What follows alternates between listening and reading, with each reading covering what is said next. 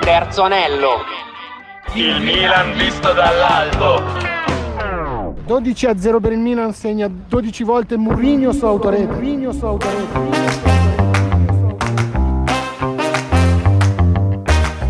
Milan in vantaggio, ha segnato Quello Calulu. che conta è il gol ed è il gol. Non me ne frega niente della forma.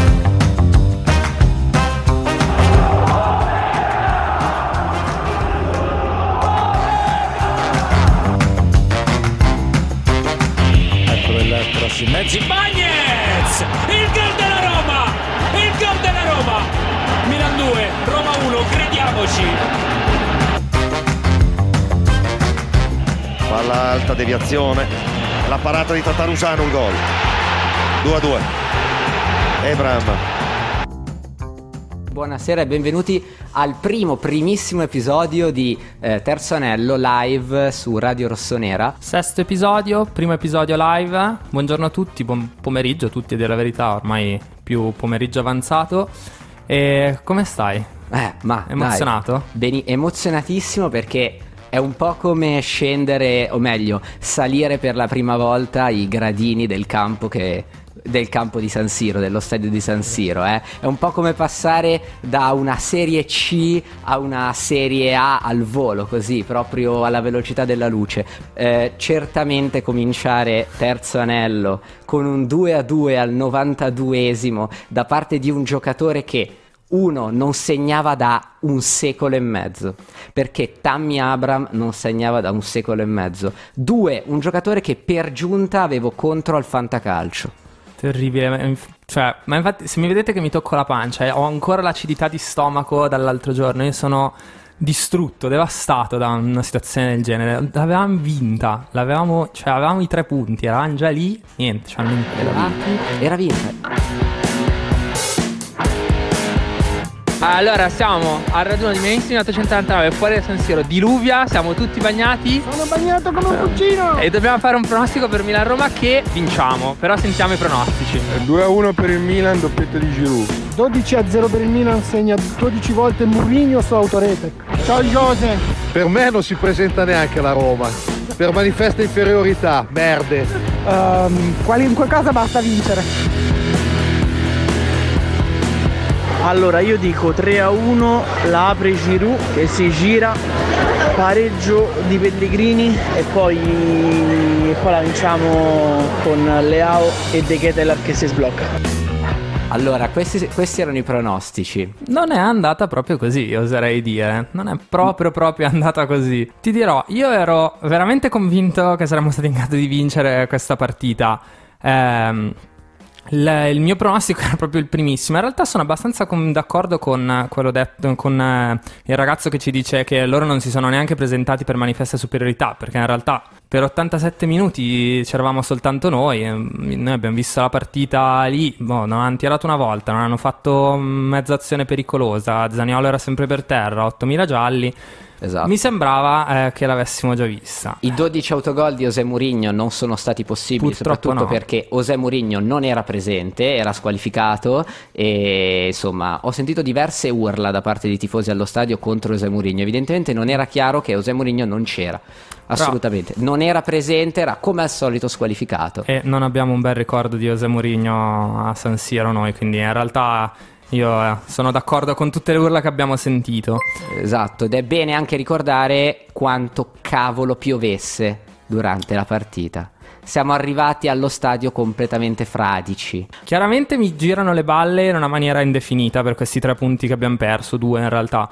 Eh, però non sono così convinto che lo scudetto sia andato. Eh, il Napoli è fortissimo, ma abbiamo visto contro l'Inter ha giocato una partita abbastanza pessima. Contro la Samp sono stati anche aiutati da quel rosso che comunque gli ha, gli ha semplificato un po' la vita.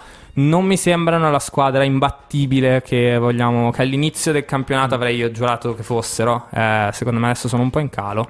Vedremo. Certo. Aggiungerei anche una cosa, perché secondo me è giusto ricordare, due partite fa ricomincia il campionato nel 2023 e siamo a meno 8 meno 8 dal Napoli e più 3 dal quinto posto, perché va bene guardare avanti ma occhio anche dietro, eh, che quelle dietro non è che sono lì. Dopo due settimane, due sole partite, siamo a meno 7 dal Napoli e a più 6 dal quinto posto. C'è un miglioramento. Adesso non voglio essere troppo ottimista, eh, non voglio essere troppo ottimista. La questione scudetto è un po' complessa perché comunque il Napoli continua ad andare forte, però però sta decisamente, cioè nel senso se andiamo avanti così, mancano 21 partite, a recuperare un punto ogni due, il Napoli lo prendiamo, eh. Sì, ci, ci vuole un po' di fortuna, diciamo. Però io non sono così, così tanto pessimista. Io l'ho detto a inizio anno, secondo me siamo noi che vinceremo lo scudetto rimango della mia idea, vediamo cosa succederà. Ora dovete sapere che ehm, il, vostro, il nostro caro Nazza qua non è una persona che crede nella scaramanzia, no. sono anni anni che continua a diciamo, prevedere vittorie del Milan da una parte e dall'altra.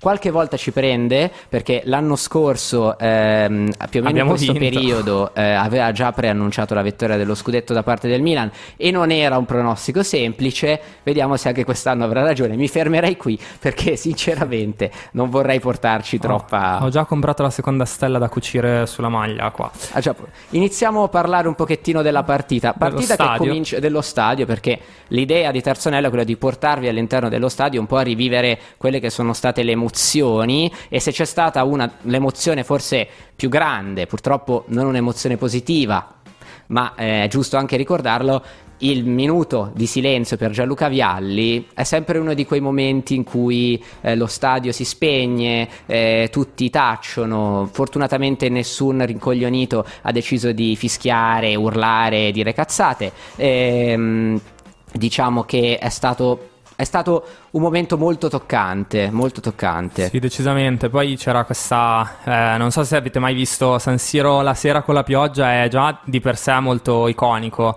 Hanno spento tutte le luci con solo due luci sulle due squadre. È stato un momento molto bello per ricordare Gianluca che purtroppo ci ha lasciati veramente presto. Però è stato, devo dire, forse uno dei momenti più emozionanti allo stadio, al di fuori di ovviamente vittorie incredibili del Milan, eh, che, che in qualche modo ci ha riaccompagnati all'interno di San Siro che avevamo lasciato da inizio dicembre. Quello che eh, invece non, non abbiamo visto è una coreografia e su questo in realtà vorrei chiedere a chi ne sa più di me, perché sono, ammetto io non, non ho idea di come si faccia eh, a gestire una coreografia, chi decida quando viene, quando fa- abbiamo una coreografia e via dicendo, però ho notato che a parte l'Inter e la Juve quest'anno non abbiamo fatto coreografie, forse una di Champions in realtà. Forse una in Champions, ma molto, già l'ultima, molto veloce. già sì. l'ultima del girone di Champions non avevamo coreografie. Questa partita non avevamo coreografie, che comunque era una partita importante e c'era tempo per prepararla perché abbiamo giocato l'ultima partita eh, a inizio dicembre, così a inizio dicembre, fine novembre. Non c'era coreografia, non, non so per quale motivo. Se qualcuno di voi ha idea di come, si, di come la curva organizza la gestione delle coreografie, per favore fatemelo sapere perché non ho idea di come, di come sia fatta. Cavolo, era il ritorno del Milan a San Siro dopo due mesi, partita delicata contro un avversario comunque da rispettare, perché è un avversario che il Milan ha completamente surclassato, però è la Roma, è un avversario da rispettare.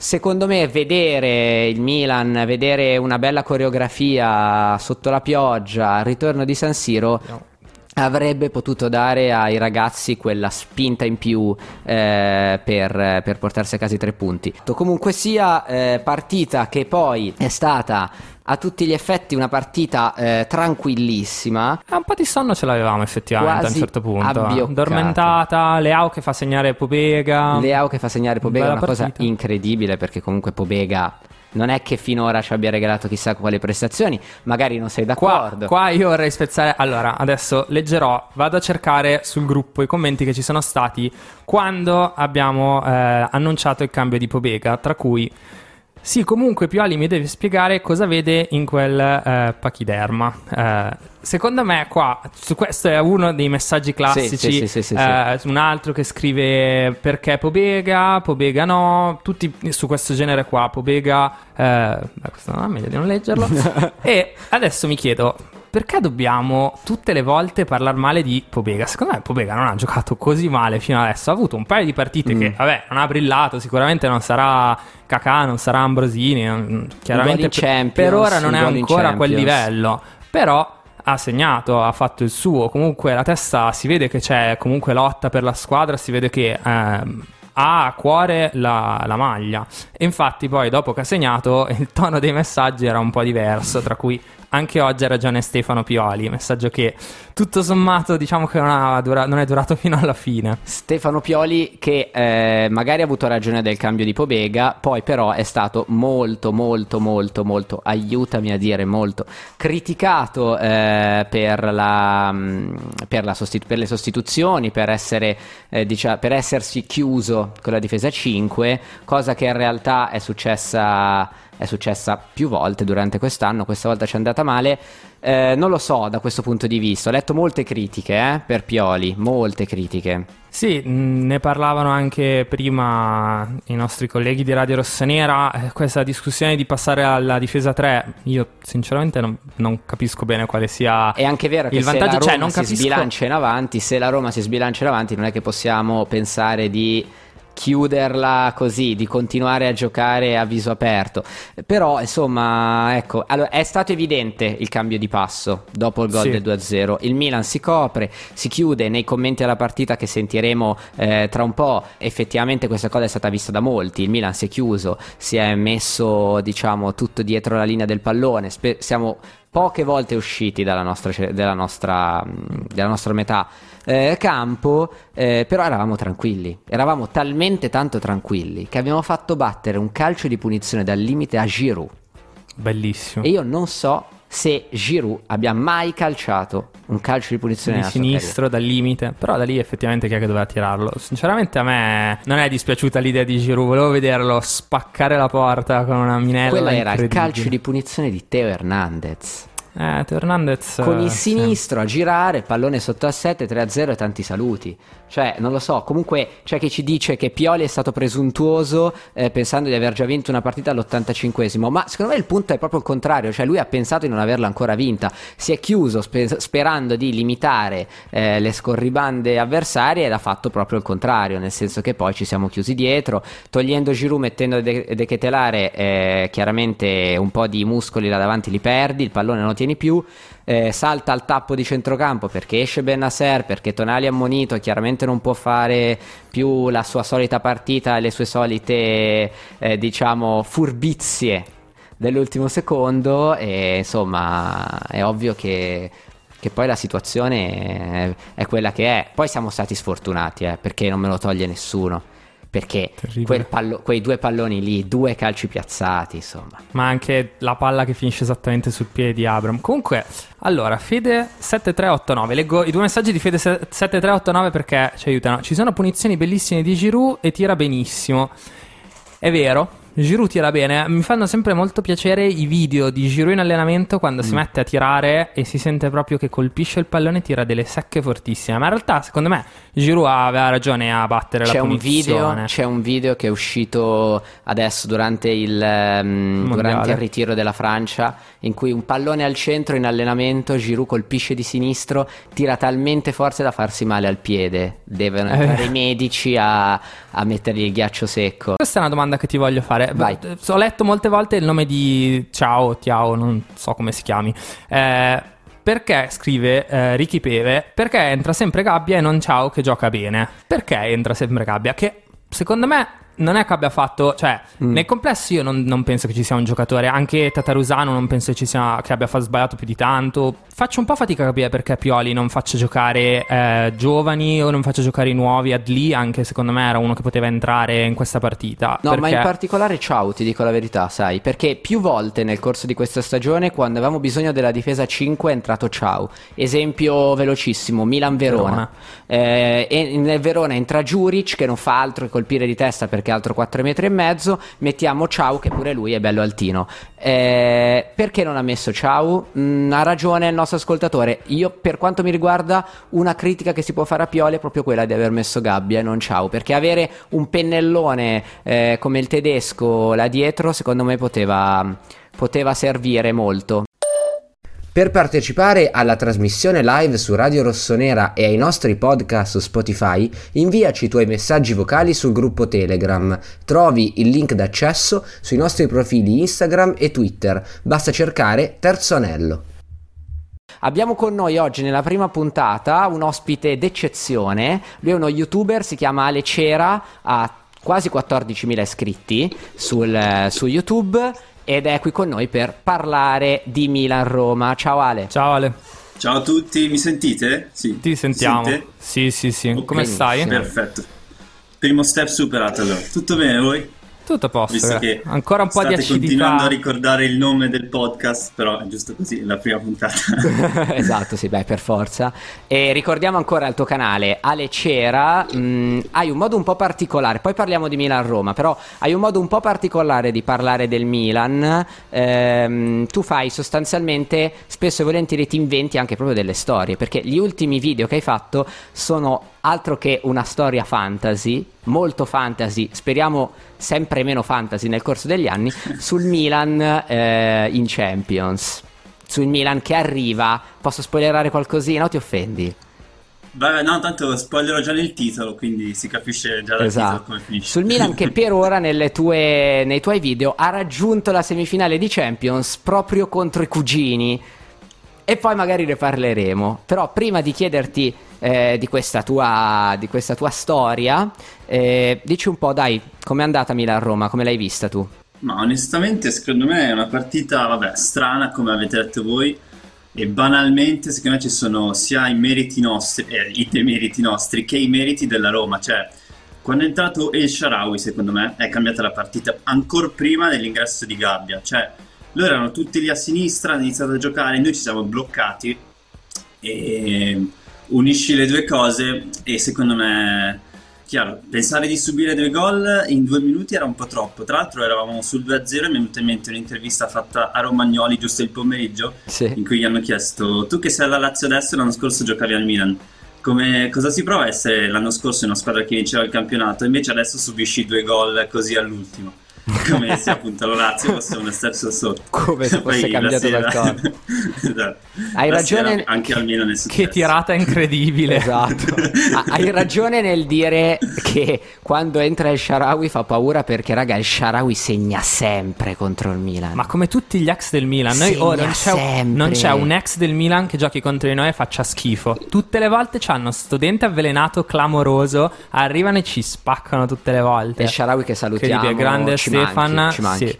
Ma non lo Tra so, l'altro, di non so verità. perché non giochi mai alla Roma secondo me vabbè sono di parte a me è sempre piaciuto però l'ha dimostrato anche l'altro giorno boh, per me meriterebbe più spazio però Il tuo migliore in campo di Milan-Roma. Calulu ha segnato, ha salvato un paio di gol. Onestamente a me Tonali da ormai un anno e mezzo, qualsiasi partita mi fa impazzire, anche magari quelle un po' più sottotono, però adesso che parlo di Tonali, effettivamente Benasser è stato, è stato clamoroso. Isma Sarà stata l'area di San in aria, in aria di rinnovo, ricordiamo. L'area di rinnovo di Benasser.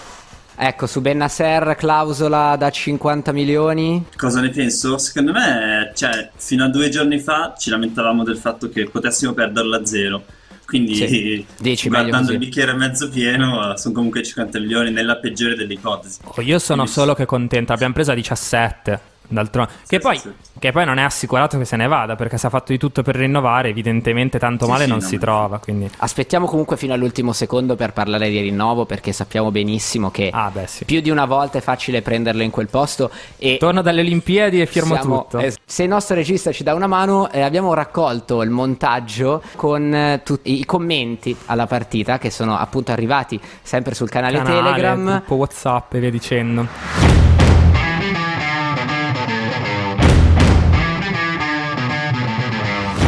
Spiegare a cosa serve passare alla difesa a 3. A cosa serve passare alla difesa a 3 a 4 minuti dalla fine, smettendo di giocare. Stavi giocando benissimo, stavi anche andando ad attaccare. Sei andato a consegnare la partita alla Roma perché sei sceso nel campo di 20 metri verso la tua difesa. Facciamo i fenomeni. Prendiamo solo gol sul calcio piazzato, chiaramente gli diamo la possibilità di attaccare sul calcio piazzato, l'unica cosa che sanno fare, visto che segnano metà dei loro gol sul calcio piazzato. Allora siamo stupidi? Non lo so. Non hanno fatto niente fino a quando non, hai non sei passato al 3-5-2, nonostante fossi calato in lucidità, non hanno fatto niente. Non hanno fatto niente, si è smesso completamente di giocare a un certo punto della partita. Mi ha iniziato a lanciare la palla addosso, a fare falli scemi e a dargli solo calci piazzati. Quindi, come si fa a giustificare un cambio modulo totalmente inutile quando stai vincendo? Cambi modulo, random. Beh, per me non ha senso, per me questi sono due punti buttati da Pioli. Io sono il primo fan di Pioli, questi sono due punti buttati da lui ridicoli.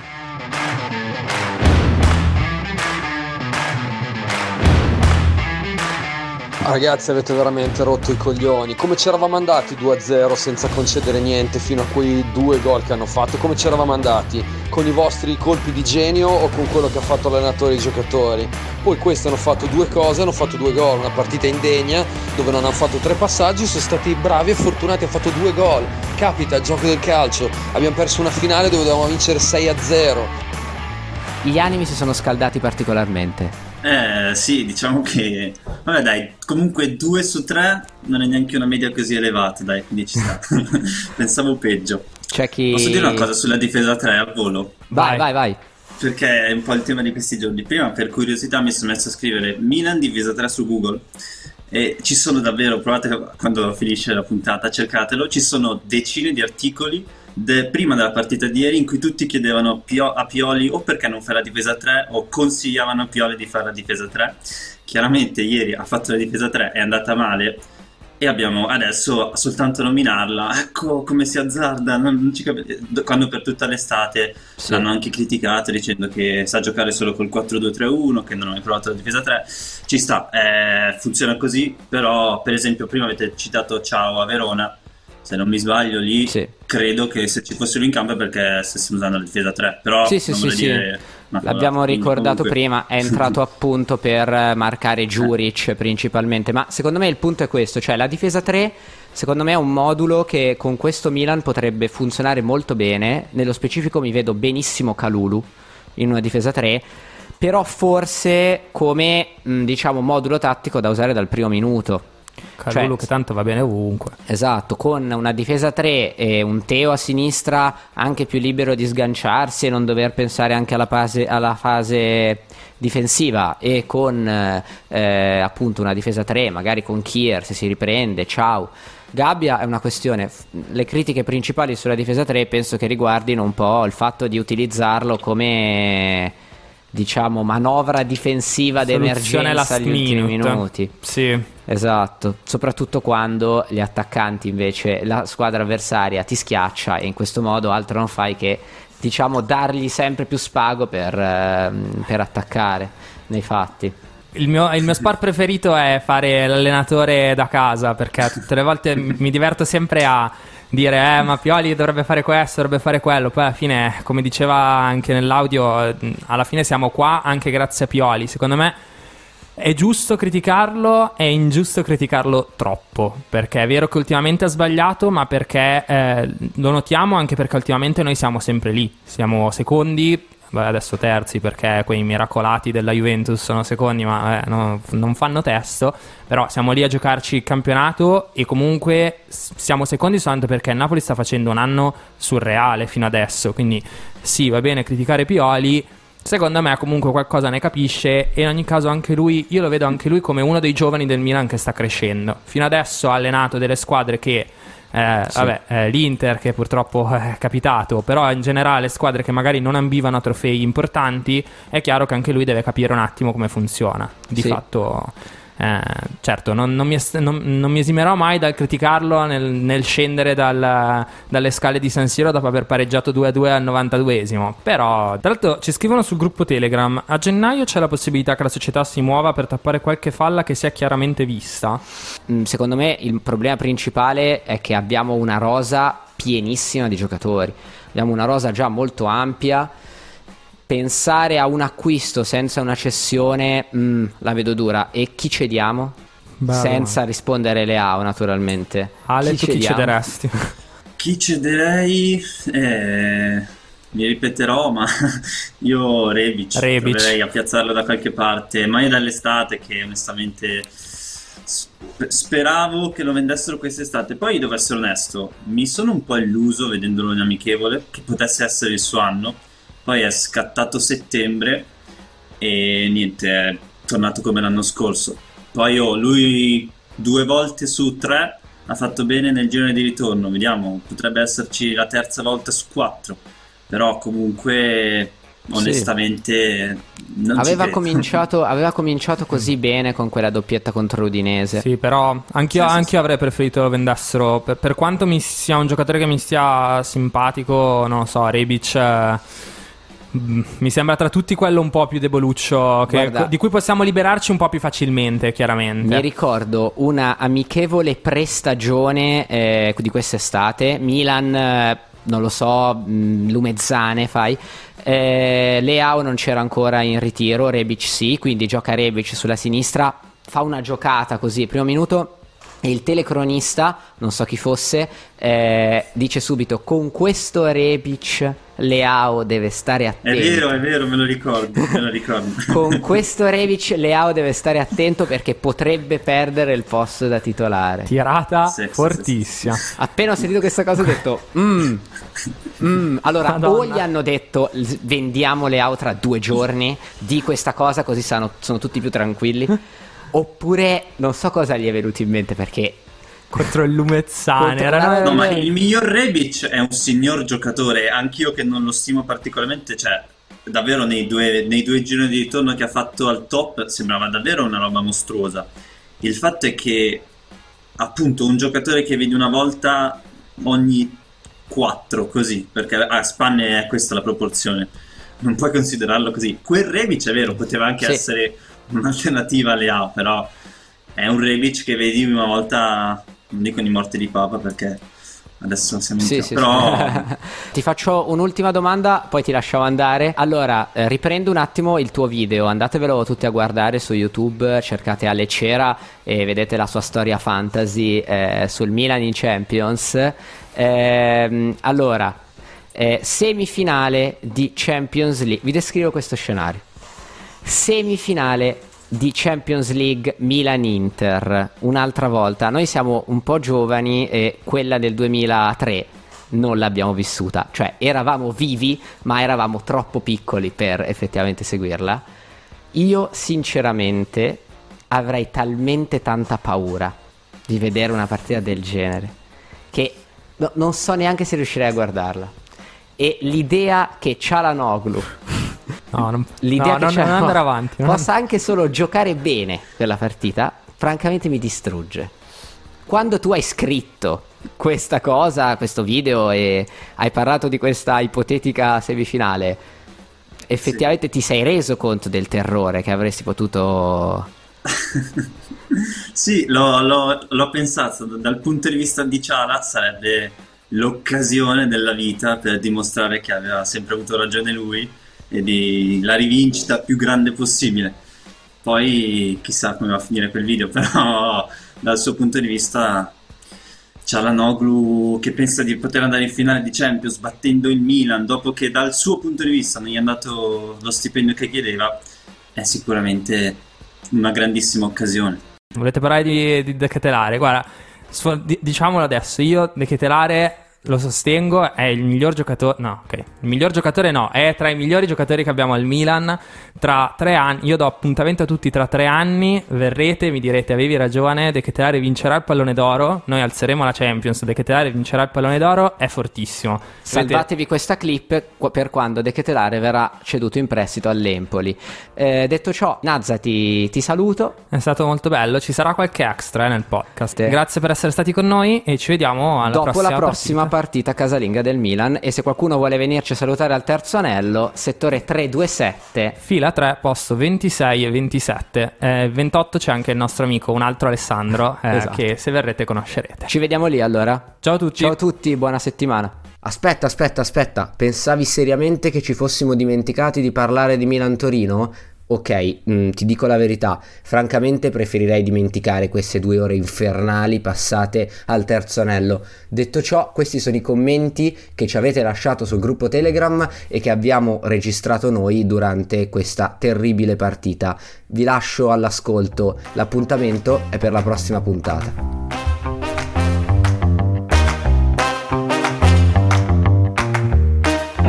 Direttamente dal terzo anello, quello vero.